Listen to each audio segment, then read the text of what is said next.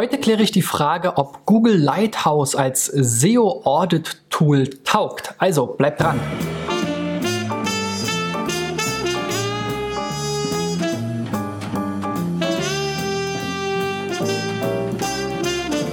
So, Freunde, das ist die 348. Folge von SEO Driven und ähm, wenn ihr meine Folge oder meine Sendung abonniert habt, dann habt ihr gestern Google Lighthouse kennengelernt. Da habe ich nämlich über das neue PageSpeed Insights Tool gesprochen, was jetzt auch auf Google Lighthouse zurückgreift. Und das wollte ich nochmal als Anlass nehmen, um euch das Google Lighthouse Site Audit zu zeigen. Wenn du es zum ersten Mal einschaltest, dann ähm, möchte ich mich dir natürlich auch noch vorstellen. Ich bin Christian B. Schmidt von der SEO-Agentur Digital Effects aus Berlin. Und bei uns klingelt auch manchmal das Telefon. So ist das halt in so einer Agentur. Ähm, ja, Google Lighthouse ist heute das Thema ähm, und das ist ja ein, eine, ein Open Source Software von Google, die es eben ermöglicht, Websites zu analysieren. Da gibt es verschiedene ähm, Möglichkeiten, wie man das nutzen kann. Zum einen gibt es eine Chrome-Extension, die werde ich euch heute zeigen. Zum anderen kann man das Ganze auch über Shell-Skripte, über eine äh, Kommandozeile ansteuern. Und es gibt auch noch für serverseitige JavaScript-Anwendungen ein Node-Modul, was man nutzen kann. Ähm, wie gesagt, wir werden heute die einfachste Variante nutzen und das ist einfach die Chrome Extension, ähm, wo man dann so einen kleinen Button hat und wenn man auch bei einer Website gerade drauf ist, kann man auf den Button klicken und dann läuft da der Test durch und am Ende öffnet sich ein neues Fenster mit diesem Audit-Auszug. Ja, und da bekommt man dann verschiedene Aspekte analysiert. Performance, das ist ja der Schwerpunkt gestern gewesen ähm, aber auch die Eignung der Website als Progressive Web App, die ähm, Accessibility, also wie ähm, ähm ja, wie, wie, wie was, Accessibility auf Deutsch? Ja. Ihr seid immer eine Riesenhilfe. also Accessibility, können wir gleich nochmal googeln hier. Ja, kann man jetzt nicht markieren. Wie soll, wie es auch sein soll. Ähm, also die Zugänglichkeit der Seite, ähm, dann einige Best Practices und auch noch so ein paar SEO-Faktoren zu guter Letzt. Ja, also schauen wir uns das doch mal an mit den fünf Websites, die eingereicht wurden, zu denen ich jetzt die einzelnen Aspekte mal durchgehen will. Und los geht's mit yacademy.de. Die haben hier besonders viel Potenzial noch bei der Performance. Das heißt, diesen Aspekt schauen wir uns hier nochmal genauer an. Da werdet ihr jetzt viele Dinge wiedererkennen, die man auch bei dem ähm, PageSpeed Insights Check ähm, bekommt, die ja, wie gesagt, aus diesem Test hier äh, oder aus Lighthouse auch wiederum kommen. Ja, und wir sehen hier 17 von 100 möglichen Punkten als Performance Score hat Y Academy bekommen. Das ist jetzt hier auch die, ja, die schlechteste Kategorie von allen anderen. Und das liegt jetzt insbesondere hier an den roten Punkten, zum Beispiel eben dieser Speed Index, der eben zeigt, wie lange es dauert, bis die Seite ähm, geladen wurde. Zwölf Sekunden. Und das ist natürlich eine ganze Menge. Ähm, selbst der erste Seitenaufbau, also bis eine erste visuelle Reaktion für den Nutzer erkennbar ist, dauert es 3,8 Sekunden. Bis dahin ist er im Zweifel schon weg. Ja, viele Nutzer warten natürlich nicht mehr so lange, sind ungeduldig. Da gibt's ja auch Studien zu. Bis dann so der, der Hauptteil der Seite, ähm, vielleicht auch above the fold, aufgebaut ist, ähm, dauerte es 6,5 Sekunden hier in dieser Emulation ähm, die auf einer, die versucht eine 3D, äh, 3D sage ich schon, 3G ähm, Verbindung sozusagen zu simulieren. Ja, und so weiter und so fort. Also es dauert auch 320 Millisekunden, ähm, bis die Eingaben verarbeitet wurden in den ähm, äh, Sekunden, wo am meisten los ist. Elf Sekunden dauert es, bis die CPU wieder entlastet ist. Also wir sehen auch hier unten in diesen kleinen Screenshots, die so ein bisschen diesen Zeitverlauf zeigen sollen, bis zum vollständigen Laden. Es dauert eine ganze Weile, bis man hier überhaupt irgendwas mal sieht. So, ja, das waren diese drei Sekunden. Und dann, bis es dann irgendwie meaningful wird, also bis man irgendwas, bis man mehr erkennen kann, bis so der Hauptteil geladen ist, hat es eben sechs Sekunden gedauert und so weiter. Dann gibt's hier natürlich auch einige Opportunities oder Empfehlungen auf, im, im, im deutschen ähm, PageSpeed-Tool. Ähm, einerseits, dass man eben hier die neuen Bilderformate verwenden soll. Das hatten wir gestern auch schon. Also statt PNG oder JPEG, JPEG 2000 oder WebP zum Beispiel, da, die sind eben deutlich ressourcenschonender, ähm, haben sozusagen bessere Komprimierung als die alten Bildformate. Und der Lighthouse prognostiziert jetzt hier, dass, dass man so sechs Sekunden einsparen könnte. Das ist natürlich schon eine ganze Menge.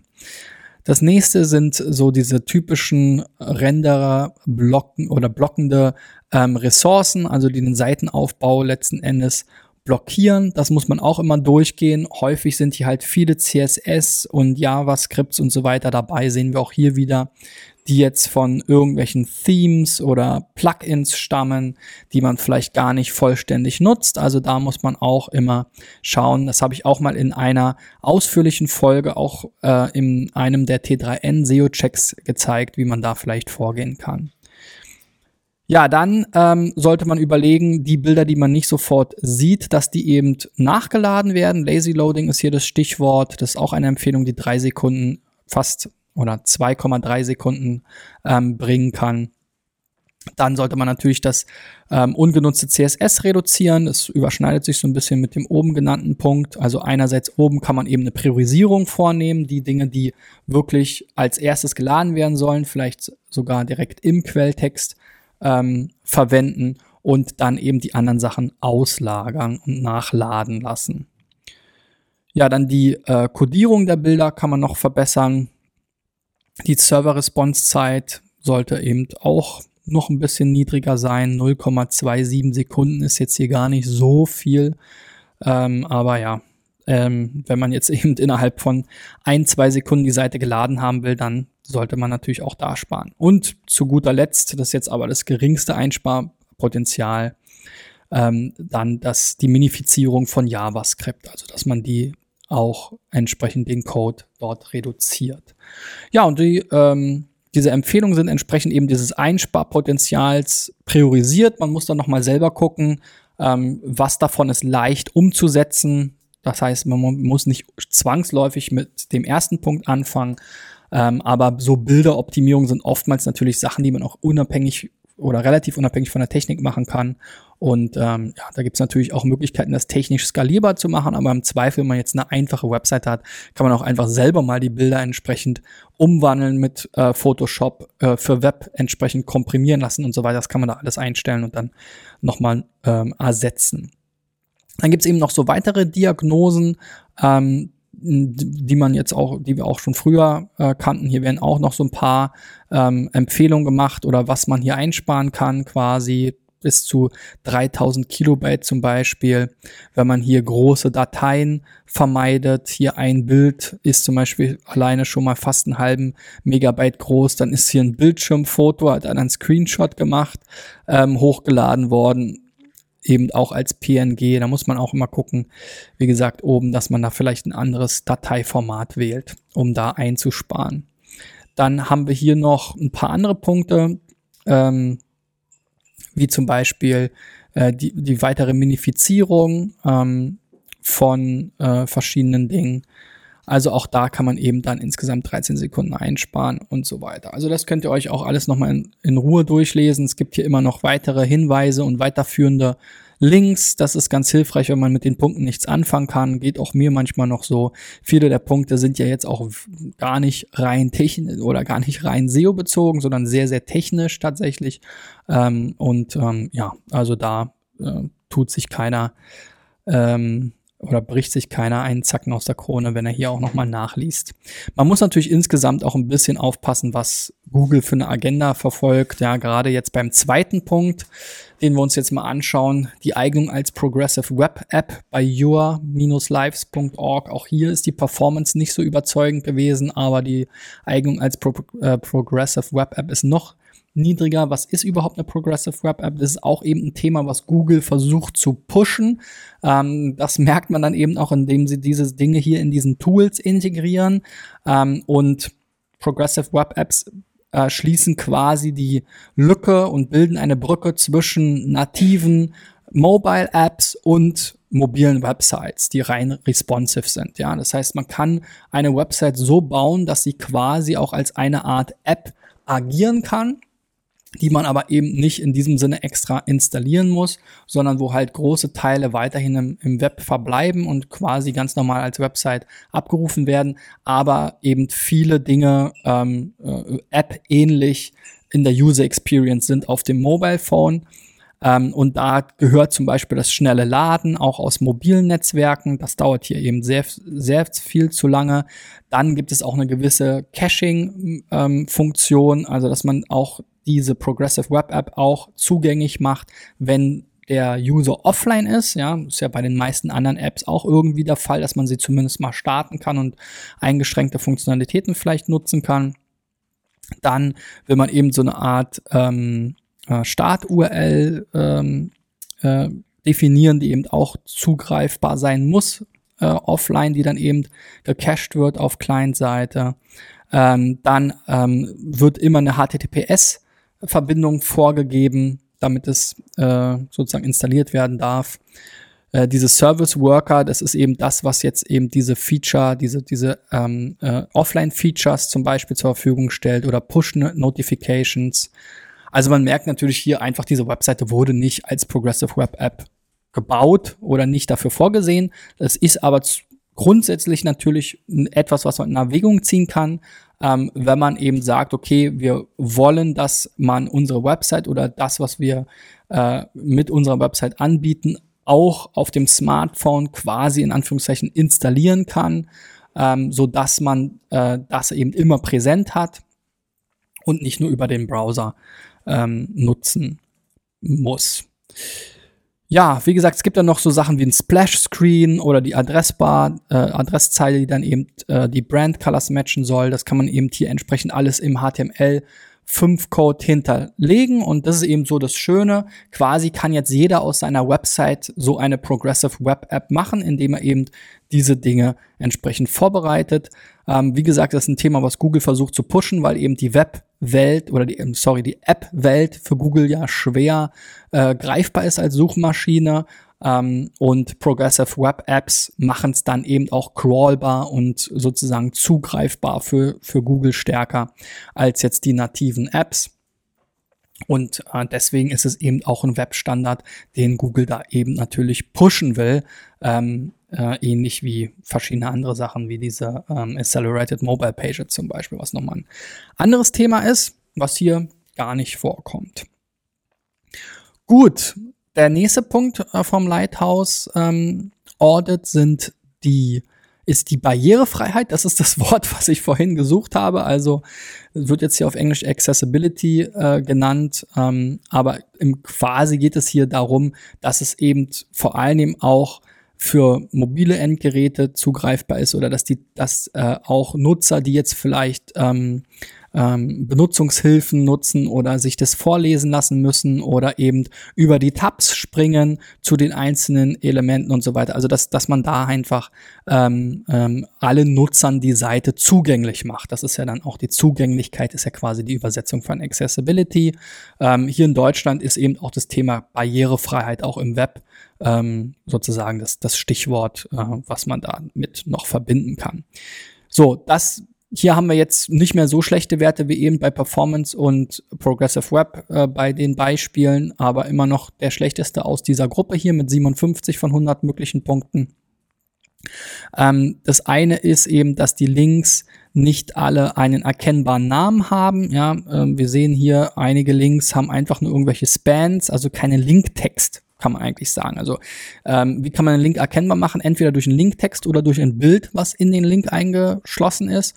Und hier gibt es einfach einige Links, die äh, offensichtlich äh, keinen Inhalt haben, keinen Linktext haben. Das müsste man mal überprüfen.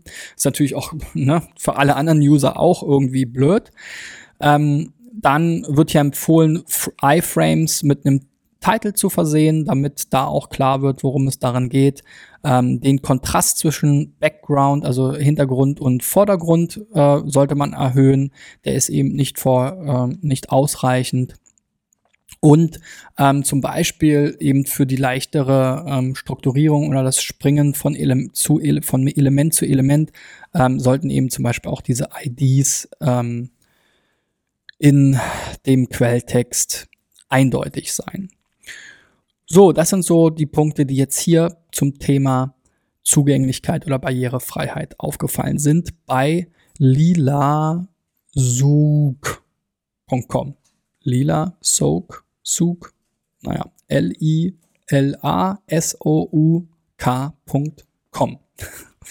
Für alle zum Mitschreiben, falls ihr euch die Seite auch nochmal ansehen wollt. So, dann sind wir schon bei den Best Practices angelangt. Da geht es nochmal so um generelle Web-Standards, auch viele so Security-Themen und solche Gesa Sachen. Ähm, da haben wir hier bei sarai-brautmoden.de ähm, den mit den schlechtesten Wert ähm, erreicht mit 64 von 100.